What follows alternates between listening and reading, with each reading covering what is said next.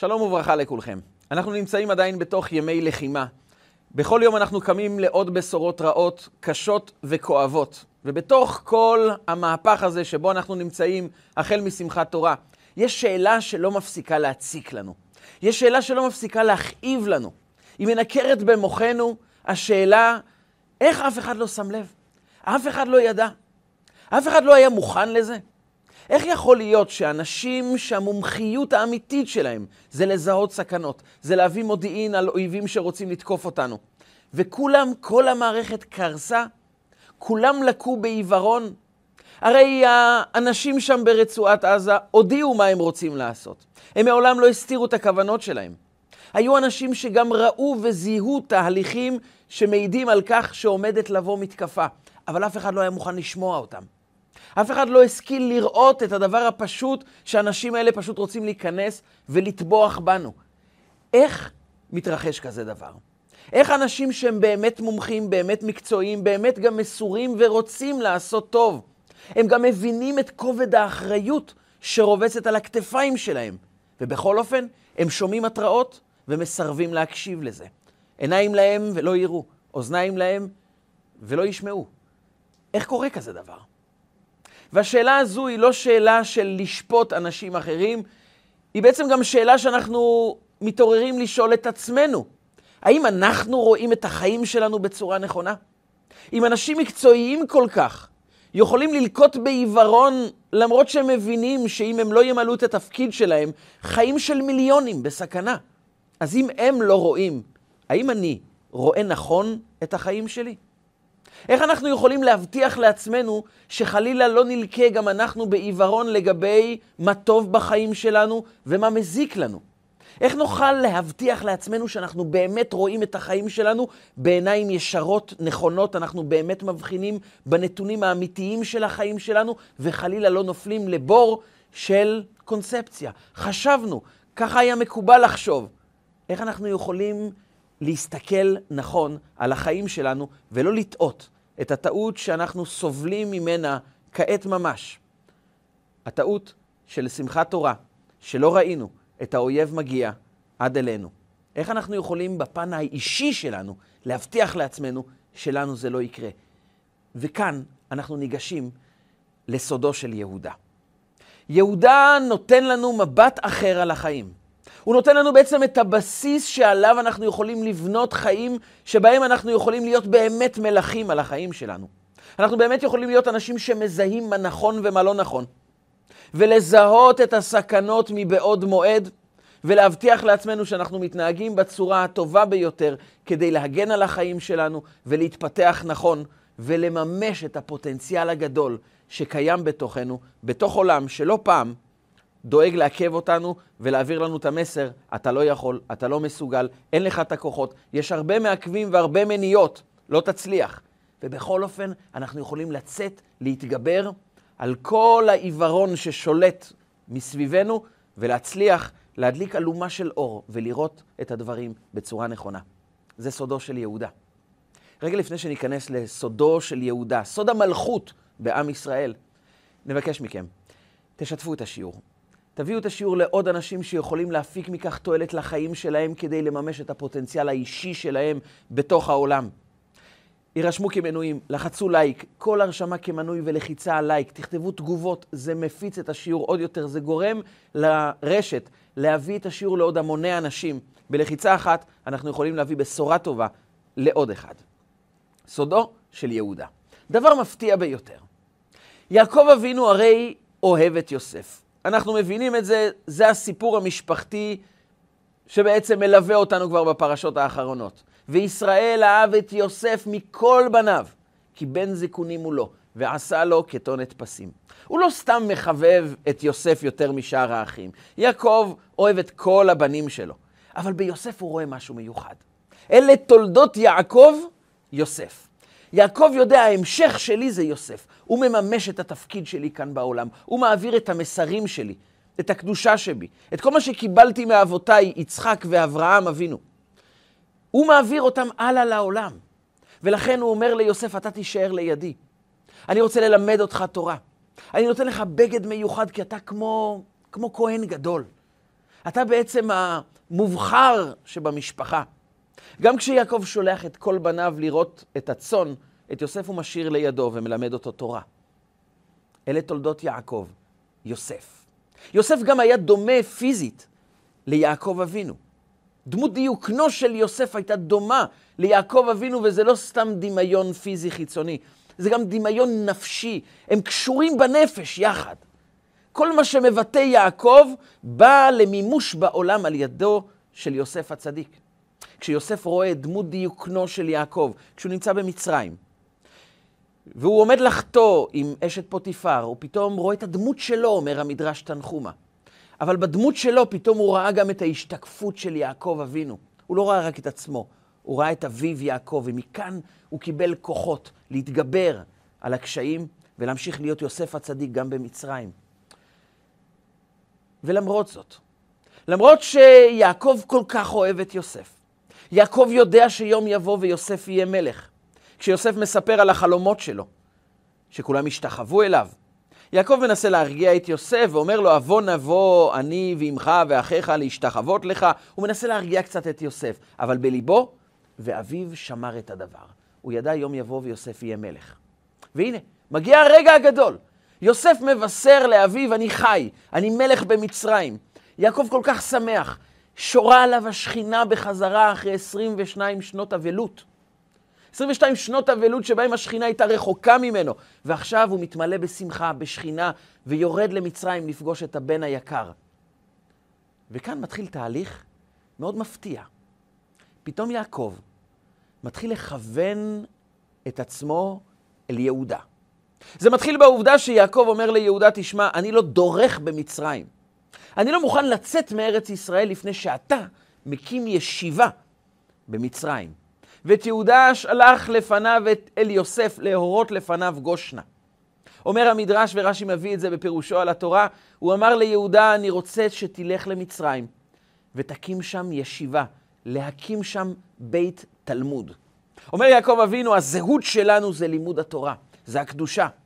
מה שעבר מאברהם אל יצחק ומיצחק אליי ומה שאני לימדתי אתכם תורה. אני רוצה לקבוע ישיבה במצרים ואני לא נכנס למצרים לפני שמוקמת ישיבה. אבל מי שיקים את הישיבה זה אתה יהודה, ואני שולח אותך ראשון כדי להקים ישיבה במצרים. ונשאלת השאלה, יוסף הבן הצדיק שלך, יוסף הבן האהוב שלך, הוא שליט במצרים. לא יותר מתאים לבקש מיוסף, תקים לי ישיבה? הרי גם יהודה ודאי שהוא חייב לבקש אישור מיוסף. הוא יידרש לעזרתו של יוסף. אבל יעקב אומר לו, תבקש מיוסף, תיקח ממנו עזרה, אבל אתה זה שמקים בית תלמוד.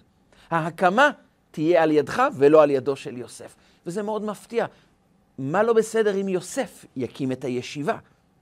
בוודאי שלא מדובר שיוסף ילמד בישיבה, כי יוסף עסוק בצורכי ציבור, הוא מפרנס את העולם כולו, הוא משנה למלך במצרים. אבל יעקב אומר ליהודה, לא רק שיוסף לא ילמד בישיבה, יוסף גם לא יכול להקים את הישיבה. להקים את היסודות, אתה יהודה צריך לבנות. שאת השאלה למה? מה פתאום יעקב מכוון את עצמו אל יהודה, והשיא? השיא זה בברכות. רגע לפני שיעקב נפרד מחיי העולם הזה, הוא מברך את כל השבטים. הוא לא רק מברך, הוא גם אומר לכל אחד מה הוא חושב עליו באמת, על מה שהוא עשה במשך ימי חייו. ראובן בכורי אתה, פחז כמים אל תותר, כי עלית משכבי אביך, אז חיללת יצועי עלה. אתה, ראובן, הזזת את המיטה שלי מהמקום שבו אני רציתי לשים את המיטה, והעברת את זה למקום שאתה רוצה. אז חיללת יצועי עלה. פחז כמים, אתה איבדת את הכהונה, את הבכורה, את המלכות. הוא עובר לשמעון ולוי ואומר, כלי חמאס מכרותיהם. הוא כועס עליהם, ארור אפם כי עז, ועברתם כי קשתה. אתם החרבתם את שכם בלי להתייעץ איתי, והכנסתם אותי ואת כל המשפחה לסכנה גדולה. ואז הוא עובר ליהודה. יהודה גם היה שותף במכירת יוסף. יש מה לומר על יהודה. אבל יעקב אבינו אומר על יהודה, יהודה, אתה יודוך אחיך, ידך בעורף אויביך. והוא נותן לו את המתנה הבאה. לא יסור שבט מיהודה, ומחוקק מבין רגליו, עד כי יבוא שילה, ולא יקהת עמים. אתה המנהיג של עם ישראל, לא יסור שבט מיהודה. אתה המנהיג של עם ישראל. אתה שבט של מנהיגות. גם בזמן שבית המקדש יהיה קיים וגם בזמן החורבן, אתה תנהיג את עם ישראל. אתה מלכות. עד מתי? עד כי יבוא שילה. שילה זה מלך המשיח, ולא יקהת עמים, הוא ישלוט על כל העמים. זה אתה יהודה. אתה השולט על עם ישראל, ואתה תבוא ותהיה גם, ממך יצא, מלך המשיח שישלוט על העולם כולו בזמן הגאולה. למה יהודה? למה לא יוסף? יוסף הבן האהוב שלך, הוא הממשיך שלך, הוא דומה לך, והוא גם מלך. והוא צריך לשמוע את הברכה בן פורת יוסף, בן פורת עלי עין. יעקב מאוד אוהב אותו, מברך אותו, אבל מודיע, קבל עם ועדה, מול המלך במצרים, מול יוסף. אתה לא המלכות בעם ישראל, המלכות זה יהודה. מה מיוחד ביהודה? למה דווקא הוא הופך להיות המלך ולא יוסף?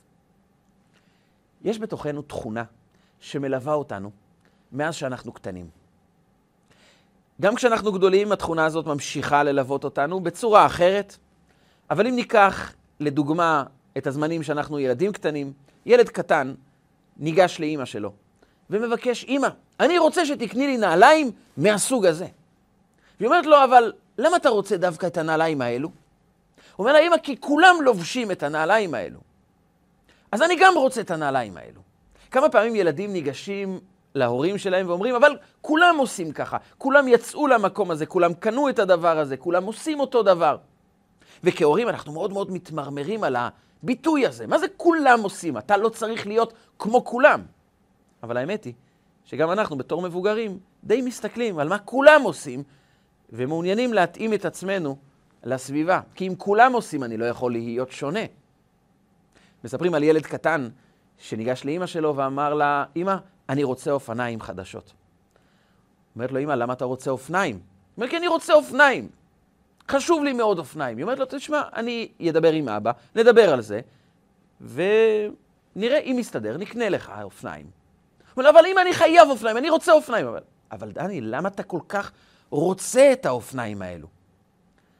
אומר לה, אמא, כי ליוסי יש אופניים וגם אני רוצה אופניים. האמא התחילה לכעוס קצת, אומרת, אבל כל מה שיוסי עושה אתה צריך לעשות, ואם יוסי היה קופץ מהגג, גם אתה היית קופץ מהגג? אומר לה, לא, אמא, אם יוסי היה קופץ מהגג, הייתי לוקח לו את האופניים שלו. אבל עכשיו אני רוצה אופניים. יש בנו תכונה, אנחנו רוצים להיות דומים לסביבה. הרמב"ם קורא לזה, האדם הוא מדיני. האדם אוהב להתאים את עצמו לסביבה, עד כדי כך. הרמב"ם כותב בהלכות דעות פרק ו', בהלכה הראשונה. דרך בריאתו של אדם, מטבעו של אדם, הוא נמשך להיות כבני מדינתו. האדם מתאים את עצמו לאווירה הכללית. זה לא רק מה אנשים אומרים, אלא גם מהי האווירה ששולטת באותה מדינה.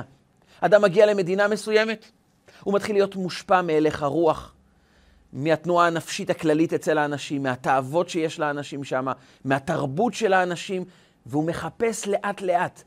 זה אולי בתת ההכרה בהתחלה, ולאט לאט זה חודר לתוך ההכרה. אני מעוניין להיות כמו כולם, אני רוצה להתאים את עצמי לסביבה. אני רוצה שאני לא אהיה חריג, אני רוצה שאנשים ירגישו שאני חלק מהם, אני חלק מהסביבה. והרמב"ם מאיר את תשומת ליבנו. זו סכנה. ואם אדם רואה שבני מדינתו מתנהגים לא טוב, שיעבור לעיר אחרת, למקום אחר, ואם כל המדינה מתנהגת בצורה גרועה, ואדם רואה שזה מתחיל להשפיע עליו, יש לרמב"ם פתרון מאוד פשוט לזה. שילך לגור במערות. שילך למדבר, יבחר הר, ימצא מערה ולך תגור במערה. אבל תדע לך שכאשר אתה נשאר במקום שבו לאנשים הרעים יש השפעה עליך, לא תוכל להימלט מזה. זה ישפיע עליך. ומכיוון שהתכונה הזו קיימת בתוכנו, אנחנו חייבים להיות ערים לעובדה הבאה. כאשר יש תפיסה מסוימת שקיימת במדינה, כאשר יש תפיסה מסוימת שעוברת מאדם לחברו, קשה מאוד לאדם לומר, רגע, אני לא מאמין לזה. אני חושב שהדברים הם אחרת. לקום ולומר, זה לא נכון כל הדבר הזה. זה דורש עוצמה פנימית מאוד גבוהה, שאותה יהודה מלמד אותנו איך להגיע לזה. איך אני מגיע לעוצמה, שבה אני מודע שיש בי ייחודיות, ואני מעוניין לגלות אותה, למרות שיש מספיק נשמות טובות שיגידו לי, תיכנס למסגרת מיד, תהיה כמו כולם, למה אתה צריך להיות שונה? למה אתה מתנהג בצורה אחרת מכולם? למה אתה אומר דעות שלא מקובלות על הסביבה?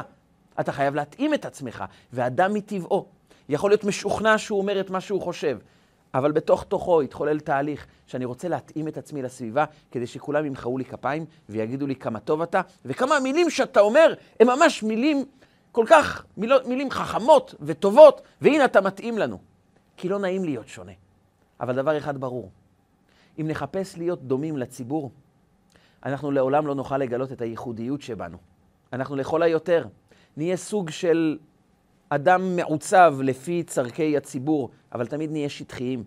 תמיד נהיה מתאימים לשבלונה שהציבור קבע, ואז נאמר לעצמנו, האם באמת אני חי את החיים שלי? האם גיליתי את הכוחות שבי? האם הייחודיות שבי פורצת? או שאני כל הזמן מחשב חשבונות מה הציבור יגידו? ויש כוח לצאת מזה, וזה כוחו של יהודה.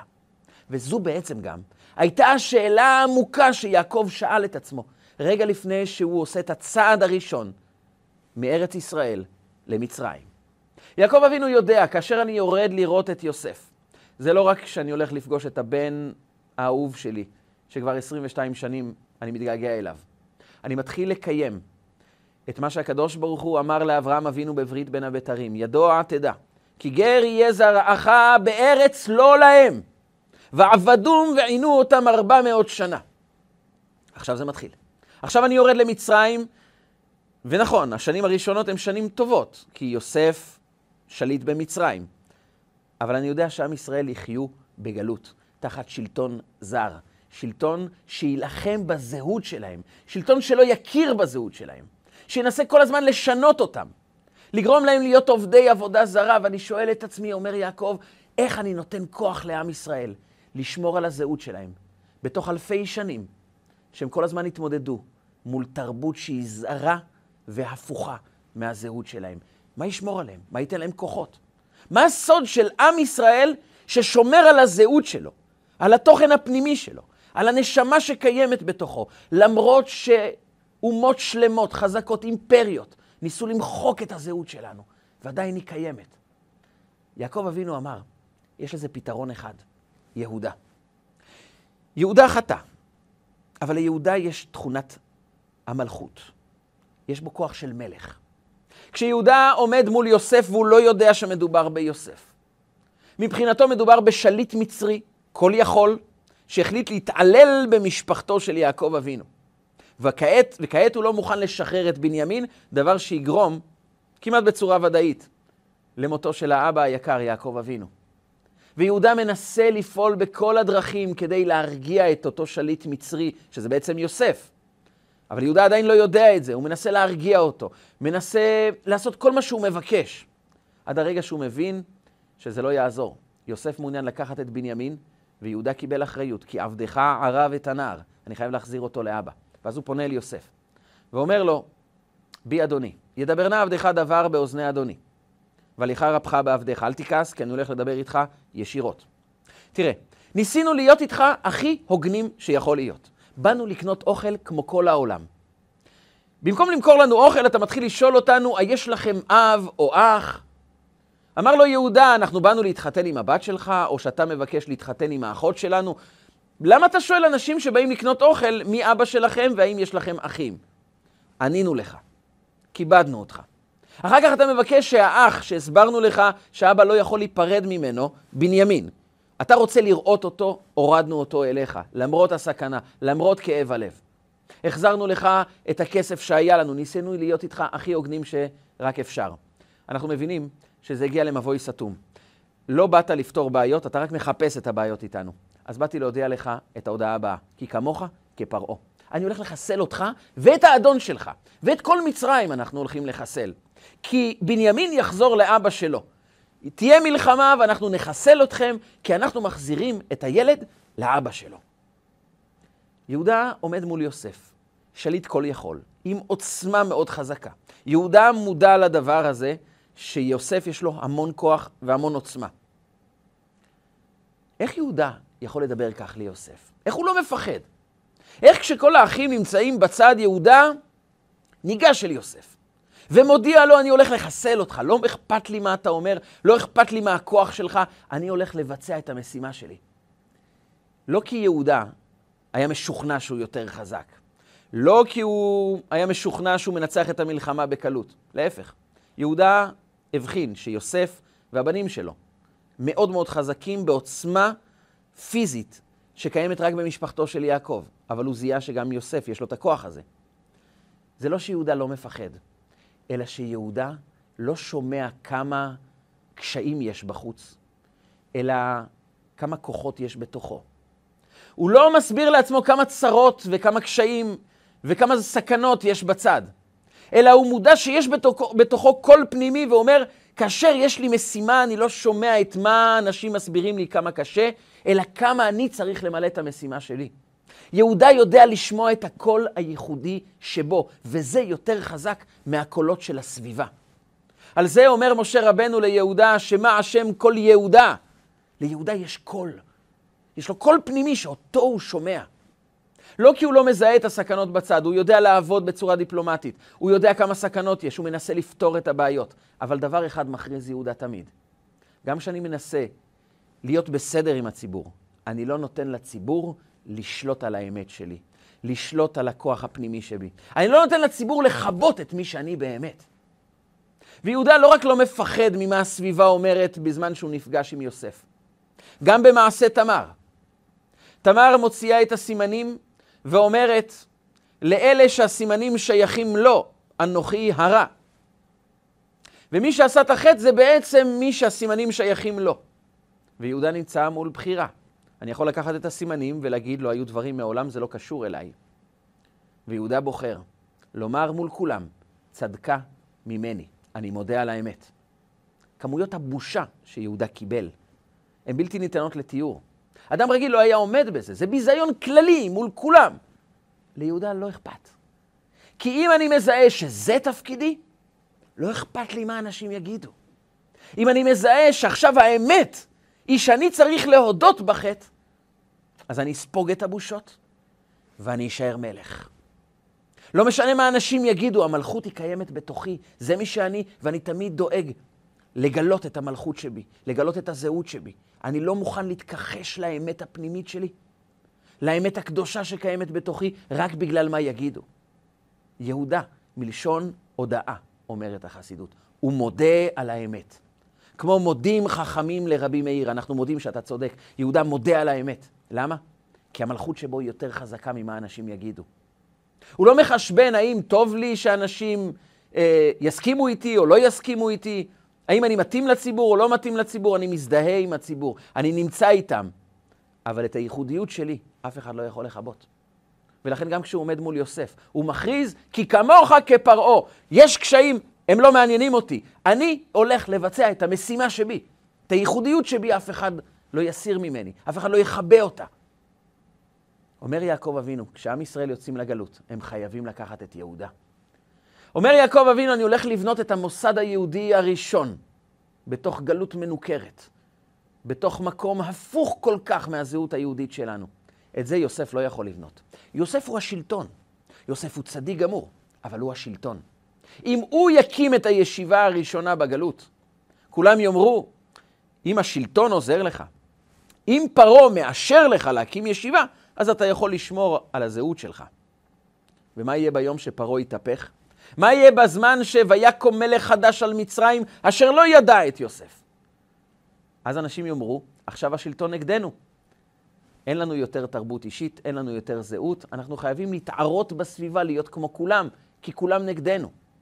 יוסף לא יכול בתור השליט להקים את הישיבה הראשונה במצרים. חייב את יהודה, שלא אכפת לו מי השליט. שהוא מוכן לומר לשליט, להסתכל לו בלבן שבעיניים ולומר לו, כי כמוך כפרעה, לא אתה תקבע עבורי מי אני.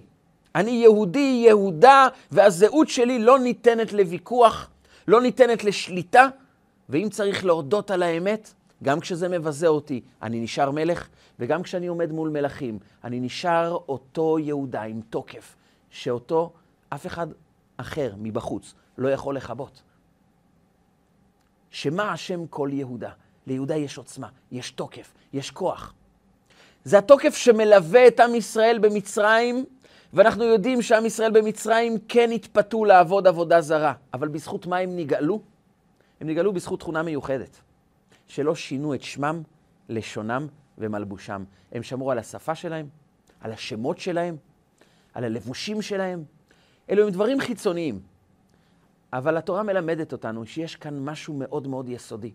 עם ישראל אמרו, נכון, השתלטתם לנו על התרבות שלנו, הפכתם אותנו לעובדי עבודה זרה. ויראו אותנו המצרים, אומר אדמו"ר הקודם מלובביץ', זה לא ויראו לנו, ויראו אותנו.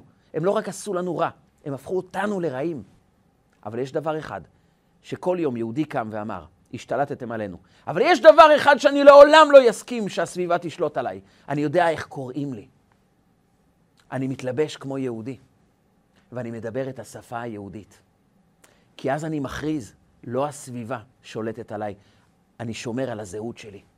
כשאדם קם ואומר, נכון, לסביבה יש המון עוצמה, אני אולי לא יכול להיות הגיבור הגדול שלוחם נגד כל העולם. אולי זה גם לא תפקידי, אבל אני כל יום זוכר לקום בבוקר ולומר, לא הסביבה תקבע איך קוראים לי. אני שומע את שמע השם כל יהודה, את המלכות שבי. איך קוראים לי?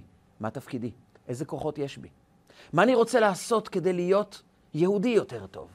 כדי לממש את הכוחות שלי, כדי להתקדש יותר, כדי לממש את הפוטנציאל שקיים בי.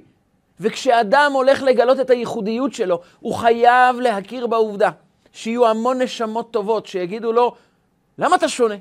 למה אתה עושה את הדברים האלה? אתה שם לב שאתה מוזר? אתה לא תצליח. למה אתה מחפש דברים בשמיים? תהיה כמו כולם, תהיה פשוט, אל תחפש דברים עמוקים מדי. אבל מי ששומע את הקול הפנימי שלו, לא מפחד להיות שונה. כי הוא מבין שהוא יהודה בתוכו, וכל יהודי נקרא על שמו של יהודה, כי בתוך כל אחד מאיתנו יש את הכוח. אני יכול לפרוץ קדימה, אני יכול לגלות את הכוחות שבי, אני יכול להתפלל, אני יכול ללמוד, אני יכול לעבוד את הקדוש ברוך הוא, ואני יכול לעזור לאנשים מסביבי, ואני יכול להוציא כוח מתוכי שיכול לעזור לאחרים. גם אם אנשים ילעגו, גם אם אנשים יזלזלו, גם אם אנשים יגידו, אבל מי אתה בכלל? הלכת רחוק מדי. אני יודע לשמוע את הקול הפנימי שבי. ומי שיודע לשמוע את הקול הפנימי שלו, והוא מוכן לקבל את העובדה שלפעמים אני עומד מול עולם, שיסתכל עליי בעין עקומה, שלא יכבד אותי, אולי יזלזל בי מעט. אבל כל עוד שאני לא מזלזל בעצמי, אני מתחיל להיות מלך. ואז אני יכול להתחיל להשפיע על הסביבה. אז אני יכול גם לשמוע את הקולות האמיתיים בחיים שלי, ולא להיתפס למה הסביבה אומרת. כי כאשר אנחנו חיים בתוך אווירה מסוימת, תפיסת עולם מערבית, מה שנקרא, שבהם אנשים רוצים רק כסף, נוחות כלכלית, ואז אנשים אומרים לעצמם, אז נכון, אז בעזה, אם אנשים יקבלו יותר כסף, יבנו מפעלים, אם אנחנו ניתן להם לבוא לעבוד אצלנו והם ירוויחו הרבה כסף, הם לא יחפשו מלחמות. כי אם יש להם כסף, ויש להם מפעלים, ויש להם נוחות, הם לא ירצו להילחם. אבל הם אומרים שזה לא מעניין אותם. הם לוקחים את הכסף ובונים מנהרות ומחמשים את עצמם. הם דואגים גם לשלוח לנו תזכורות מדי פעם של טילים, שאותם אנחנו פשוט קיבלנו בהכלה, לא נורא. נעשה משהו קטן ונגמור עם זה. הם מוציאים סרטונים שמסבירים מה התוכניות שלהם, הם מכריזים מעל כל גבעה ותחת כל עץ רענן, אנחנו נחסל את כל עם ישראל. חלילה. ואף אחד לא שומע את זה. למה? כי אנחנו דפוסים בתפיסה מסוימת שהיא מתאימה למקום שבו אנחנו נמצאים, אבל זה בכלל לא מתאים למקום שבו הם נמצאים, כי אותם זה לא מעניין. לא נוחות כלכלית ולא בית, הם מתענגים מלשפוך דם יהודי. ואת זה אף אחד לא שומע, כי כולם שומעים את מה שהסביבה המערבית אומרת. ואז אנשים מקצועיים, אנשים חכמים, אנשים שבאמת רוצים לעשות טוב, אנשים שיודעים פרק בהלכות מודיעין, פשוט לא יכולים לשמוע את זה, כי הם שומעים את הסביבה. דרכו של אדם להיות נמשך אחרי בני מדינתו.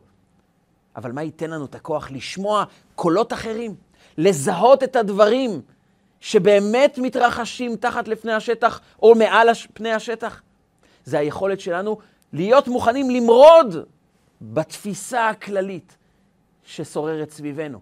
יהודי, אומרת הגמרא במסכת מגילה, הוא מי שמוכן לכפור בעבודה זרה. על מרדכי נאמר, איש יהודי היה בשושן הבירה. שואלת הגמרא, אבל מרדכי לא שייך לשבט יהודה, הוא שייך לשבט בנימין. כמו שכתוב בהמשך, איש ימיני. אז למה קוראים לו איש יהודי היה? אומרת הגמרא, כל הכופר בעבודה זרה נקרא יהודי. יהודה זה לא שם של השתייכות שבטית. זה לא רק אדם פרטי, זו תפיסת עולם יהודית שעל שמה אנחנו נקראים יהודים. שהוא מוכן לעמוד מול השלטון, בלי לדעת איך הוא הולך לשבור את השלטון הזה, אבל לומר, כי כמוך כפרעה, אני שומר על הזהות שלי, אני את בנימין הולך לשחרר. אני לא מוכן לוותר על הזהות שלי. ומרדכי לא יכרע ולא ישתחווה. בזמן שכולם אומרים לו, אבל כולם משתחווים להמן. הוא אומר לו, אני לא כולם. לא רק שאני לא כולם, אני נועדתי לא להיות כמו כולם. אין עם לבדד ישכון, ובגויים לא יתחשב. יעקב אבינו יודע, סיפורו של העם היהודי זה סיפור של עם שכל הזמן צריך לחיות תחת תרבות מנוגדת אליו. תחת שלטון הרוב שנוגד את הזהות הפנימית שלו, את נשמתו. ולכן הוא חייב להיות יהודה. הוא חייב לכפור בעבודה זרה. הוא חייב כל יום להתכנס לתוך עצמו ולזכור מהי הזהות שלו.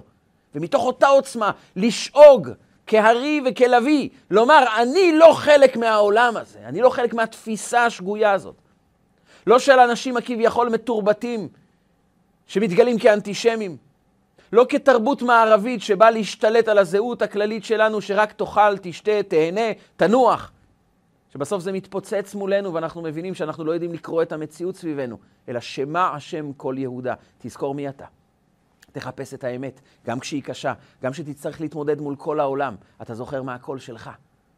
וזו הייתה זהותו, זו הייתה זהותו של יהודה. זה עבר מיהודה גם לצאצא שלו, שהפך להיות דוד מלך ישראל. באחד הפרקים המרתקים בתנ"ך, שמואל א', פרק י"ז, מלחמת דוד וגוליית. גוליית, שהיה אחד מהחזקים ביותר בעולם. עליו אומר המדרש שכמו שהיה שמשון בעם ישראל, היה את גוליית אצל הפלישתים. הפלישתים מתמקמים בעמק האלה על גבעה מול עם ישראל ויוצאים למלחמה. שאול, יחד עם כל הצבא, מתמקמים בגבעה ממולם. באמצע יש את עמק האלה. ואז יוצא מתוך מחנה פלישתים, גוליית, שש אמות וזרת גובהו. הוא היה גבוה מאוד, עוצמתי מאוד, חזק, מלא שריון של ברזל, ואז הוא צועק ומחרף את עם ישראל ואומר להם, בשביל מה כל המלחמה? תבחרו אדם אחד שיילחם מולי. אם אני מנצח, אתם עבדים לנו. ואם אתם מנצחים, אנחנו נהיה עבדים בשבילכם. רק תביאו בן אדם אחד. לא רק שלא הביאו אף אחד, אלא כל פעם שגוליית היה יוצא ונעמד מול מחנה ישראל, כל עם ישראל היו נסים מפחד ממנו. זה הפחד אימים מול הדמות הענקית, הקשוחה והחזקה של גוליית. והוא היה קם במשך 40 יום, השכם והערב. הוא לקח את הזמנים של קריאת שמע של שחרית וזמני קריאת שמע של ערבית, והיה צועק ומבזה את עם ישראל ומקלל את שמו של הקדוש ברוך הוא. התגובה הייתה מנוסה אחת גדולה של כל עם ישראל. שאול מפחד, עם ישראל, כולם נמצאים ביראה ופחד גדולים. שאול מודיע לעם ישראל את ההודעה הבאה: אם יקום מישהו אחד ויצליח לנצח את גוליית, אני מבטיח את הדברים הבאים. אני אעשיר אותו עושר רב. הוא יהיה עשיר מופלג. אני אתן לו את ביתי לאישה, הוא יהיה חתן המלך. ואני פוטר את כל בית אביו מכל המיסים, מכל המשפטים. הם יהיו משפחה מוגנת, משפטית, בלי לשלם מיסים בכלל. כל העם מדבר על ההבטחות של המלך. ודוד המלך, נער צעיר, מגיע, והוא שומע את כל הדיבורים האלו, והוא שואל את האנשים סביבו, מה אמר המלך? וחוזרים לו שוב על מה שהמלך אמר. אני אתן את ביתי לאישה, אני אשאיר אותו עושר גדול, אני אפתור את בית אביו מכל המיסים. שואלים המפרשים, מה דוד שאל? הרי אתה שמעת כמו כולם מה שהמלך הודיע. דוד המלך לא שאל כי הוא לא שמע מה המלך אמר, הוא שאל שאלה אחרת. בזה אתם עסוקים בזמן שגוליית מחרף מערכות ישראל? במה המלך ייתן לו את הבת לאישה, הוא יקבל כסף, עושר גדול, יפטרו אותו ממיסים? בזה אנחנו עסוקים. הרי המשימה הגדולה היא פשוט לחסל את האויב הזה. איך אנחנו יכולים להיות עסוקים בעוד דברים? אנחנו חייבים לראות את האמת, לראות את המשימה, לא לראות את השכר שנקבל.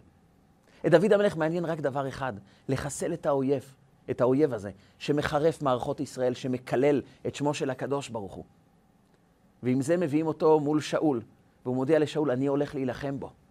שאול רואה את העוצמה הגדולה שקיימת בו, ושאול אומר לו, צוות תילחם. הוא רוצה להלביש אותו בבגדים של שריון, בגדי צבא מיוחדים. דוד המלך אומר לו, אני לא רוצה, אני לא רגיל, אני רועה צאן, לא מתאים, מתאימים לי הבגדים האלו. הוא לוקח מקל, אוסף חמישה אבנים, חמישה חלוקי נחל, שם בצרור שלו ונעמד מול גוליית. לזה גוליית לא ציפה. גוליית לא מאמין לדבר הזה. הוא מתחיל לצעוק, הכלב אנוכי שאתה מגיע אליי במקל? זה הרי ביזיון בשבילי שאתה מגיע אליי עם מקל להילחם בי. כאן אומר לו דוד המלך, אתה מגיע עם חנית וכידון ושריון, ואני מגיע אליך בשם השם אלוקי ישראל. אתה אדם שתפוס בסביבה, מה שמגן עליך זה הכידון, זה החרב, זה השריון, אבל מולי אתה לא תצליח, כי אני מגיע בשם השם אלוקי ישראל. אני זוכר מי אני. וכשאדם לא תלוי בסביבה, הוא תלוי בעוצמה האלוקית שקיימת בתוכו, הוא בוודאי יכניע גם אחד כמו גוליית. הוא זורק עליו אבן אחת שנטבעת במצחו, הוא נופל קדימה. ואז דוד המלך חותך את ראשו, וכאן מגיע הניצחון הגדול, שמהניצחון הזה דוד הופך להיות מלך ישראל. כי המלכות האמיתית זה לומר, אני זוכר מי אני. אני זוכר את הזהות האלוקית שקיימת בתוכי, ולכן אני לא מתפעל מהסביבה. אני פועל על הסביבה. אני חבר של הסביבה. אני לא קורבן של הסביבה. ומכאן דוד המלך הפך להיות מלך. שנים מאוחר יותר, הוא מעלה את ארון הקודש לכיוון ירושלים. ודוד המלך מפזז ומחרקר בכל עוז. הוא פשוט קופץ ורוקד ומתגלגל מרוב שמחה על ארון הקודש, לוחות הברית שעולות לירושלים. התחלנו את התהליך להקים בית לקדוש ברוך הוא בירושלים. ומיכל, בתו של שאול, שניתנה לדוד כאישה בזכות הניצחון שלו על גוליית, בזה לו בליבה. היא אומרת לו, מה נכבד היום הזה, שאתה המלך נגלית כהגלות החד הריקים. כולם צוחקים עליך, ראית איך רקדת, איך הסתובבת, איך התגלגלת שם בחוצות העיר? כולם צוחקים עליך. קצת כבוד למלכות? אומר לה דוד המלך, אומר לה דוד המלך למיכל, כי בי בחר מכל בית אביך, ונקלותי עוד מזאת. תזכרי שתי דברים. אני נבחרתי להיות מלך, ואבא שלך נזרק מהמלוכה. וחבל שלא התבזיתי יותר. מסבירה החסידות, זה לא שדוד המלך חלילה זלזל באבא שלה. הוא היה המעריץ, גם בתקופות הקשות ביותר, המעריץ הגדול של שאול. משיח השם הוא קרא לו. חלילה הוא לא מזלזל בשאול, אף לא לרגע. אבל הוא אומר לה, את יודעת למה נבחרתי להיות מלך במקום אבא שלך? כי כשאבא שלך לא מילא את המשימה לחסל את כל עמלק עם כל הצאן של עמלק, שואל אותו שמואל הנביא, אבל למה לא קיימת את דבר השם? אמר לו שאול, כי חמל העם על מיטב הצאן. העם, העם, אני לא יכול ללחום נגד כל העם, והעם רצה שנשמור את הצאן. מכאן הוא איבד מלוכה. כי מלכות זה להנהיג את העם. זה לא להיכנע ולהיות קורבן של תכתיבי הסביבה. זה לא להיתפס לתפיסות כלליות שקיימות מבחוץ, לזכור מה התפקיד שלך. לכן אני נבחרתי, כי אותי לא מעניין השכר שאני אקבל אם אני מחסל את גוליית. כי אותי לא מעניין השריון שלו ולא החרב שלו, מעניין אותי השם, אלוקי ישראל. ולכן, כשאני מעלה את ארון הקודש, ונקלותי עוד מזאת. חבל שלא התבזיתי יותר, כי כל חיי, מעולם לא חשבנתי האם אנשים יכבדו אותי או לא יכבדו אותי. גם כשהייתי נער, שכל האחים ביזו אותו, שאף אחד לא התייחס אליו, שתמיד נתנו לו להיות רועה צאן. זה לא הפריע לי, נזכרתי מי אני, הייתי שר ומזמר לקדוש ברוך הוא, וגם כשאני מלך. אני לא מחפש את הנאות המלוכה, לא מחפש שכר. לא מחפש שאנשים יכבדו אותי ולא מחפש שיבזו אותי, אני מחפש לעשות את התפקיד שלי. אני פשוט רוצה להיות מלך, שמלך ישראל אמיתי, הוא לא מחפש את עצמו, הוא מחפש לממש את הכוונה העליונה, לממש את השליחות שלו. ונקלותי עוד מזאת, חבל שלא התבזיתי עוד יותר. זו תכונת המלכות. זה המאפיין המיוחד של העם היהודי, מלשון יהודה, שלא מתחשב עם הסביבה, אלא תמיד שומע את שמה השם כל יהודה, ולפי זה הוא פועל. אם נוכל להמחיש את זה, אחד מגדולי הפוסקים בדור האחרון נקרא רבי שלמה זלמן אוירבך. הוא היה אחד מגדולי הפוסקים. הוא התעסק במדע והלכה, ברפואה והלכה. הפסיקות שלו הן פסיקות שמלוות כל פוסק הלכתי כיום בדור. הוא הניח יסודות של פסיקה הלכתית שמלוות כל רב שפוסק הלכות. הוא היה אדם מיוחד, אדם לבבי מאוד, אדם שאוהב את הציבור, חכם מאוד גדול, ויודע להכריע בשאלות מאוד מאוד קשות, הלכתית, ידע להכריע. הוא הפך להיות מנהיג גדול. ואני לא פעם שאלתי את עצמי, מה הופך אדם לרב מנהיג, שגם אחרי מותו הוא ממשיך להיות השראה לכל כך הרבה אנשים בחיים? מה הפך אותו למנהיג? קראתי את אחד הסיפורים שמאוד ריגשו אותי, על תקופה שהוא היה ילד בן 13. הוא למד בתלמוד תורה, וכמו שקורה לצערנו בהרבה מוסדות לימוד, חרם חברתי. הוא גילה יום אחד שבגלל שתלמיד הלך למנהל והלשין, כל הכיתה החליטה להחרים את אותו ילד. כולם אמרו לו, אנחנו לא מדברים איתך. אתה מוחרם, אין לך מקום כאן בכיתה. והודיעו לו דבר נוסף, לבר מצווה שלך, אף אחד מאיתנו לא יגיע. בר מצווה פעם זה היה בבית הכנסת אחרי תפילת ערבית. בתקופות ההם, שהייתה עניות מאוד גדולה, אחרי תפילת ערבית היו שמים קצת עוגות, קצת שתייה, ורוקדים ביחד עם חברי הנער הבר מצווה. ואותו נער בר מצווה שמע מהחברים שלו, אף אחד לא הולך להגיע לבר מצווה שלך, אתה מוחרם. תפילת ערבית מסתיימת. ואבא שלו שואל אותו, איפה החברים שלך? אף אחד לא הגיע? הודעת להם? והנער לא מסוגל להסביר לאבא שלו, החרימו אותי. ילד מוחרם, שקשה לו לספר להורים שהוא מוחרם, אבל הוא מתהלך עם כאב לב ביום הכל כך מאושר בחיים שלו. עם כאב לב, אני בודד. לפתע נפתחת הדלת, ונכנס ילד מהכיתה, שלמה זלמן נוירבך הקטן. הוא נכנס עם מתנה. אף אחד לא יודע מאיזה כסף הוא קנה את הספר הזה, אבל הוא העניק לו את הספר, ורקד איתו ביחד. מספר אותו נער, הוא הציל לי את הבר מצווה. בזכותו היה לי חבר שרקד איתי בבר מצווה. למחרת, שלמה זלמן אוירבך הקטן חטף מכל החברים, אתה הפרת את החרם החברתי, אנחנו נחרים גם אותך. אבל לא היה אכפת לו, כי מנהיג גדול, גם כשהוא קטן, הוא לא מחשבן את הסביבה, הוא מחשבן את האמת הפנימית שקיימת בתוכו. ואדם כזה הופך להיות, כשהוא גדול, מלך, הופך להיות מנהיג. כי אם אנחנו רוצים להיות המנהיגים של החיים שלנו, רוצים להשפיע באמת על המציאות, רוצים לא להיתפס לעיוורון כללי מסביבנו, חשוב שנזכור בכל יום מה אני עושה לשם שמיים, שהעולם מגיע בחרב וכידון ובשריון, ואנחנו מגיעים בשמו של הקדוש ברוך הוא. כשאנחנו עושים דבר אחד קטן בכל יום, בשביל האמת, ללא התייחסות למה הסביבה תאמר, לא על הביזיונות ולא על הכבוד, אלא כמו דוד המלך, ונקלותי עוד מזאת. אני רוצה לעשות את האמת האלוקית, את שליחות חיי כאן בעולם. אז הקדוש ברוך הוא נותן לנו סייעתא דשמיא.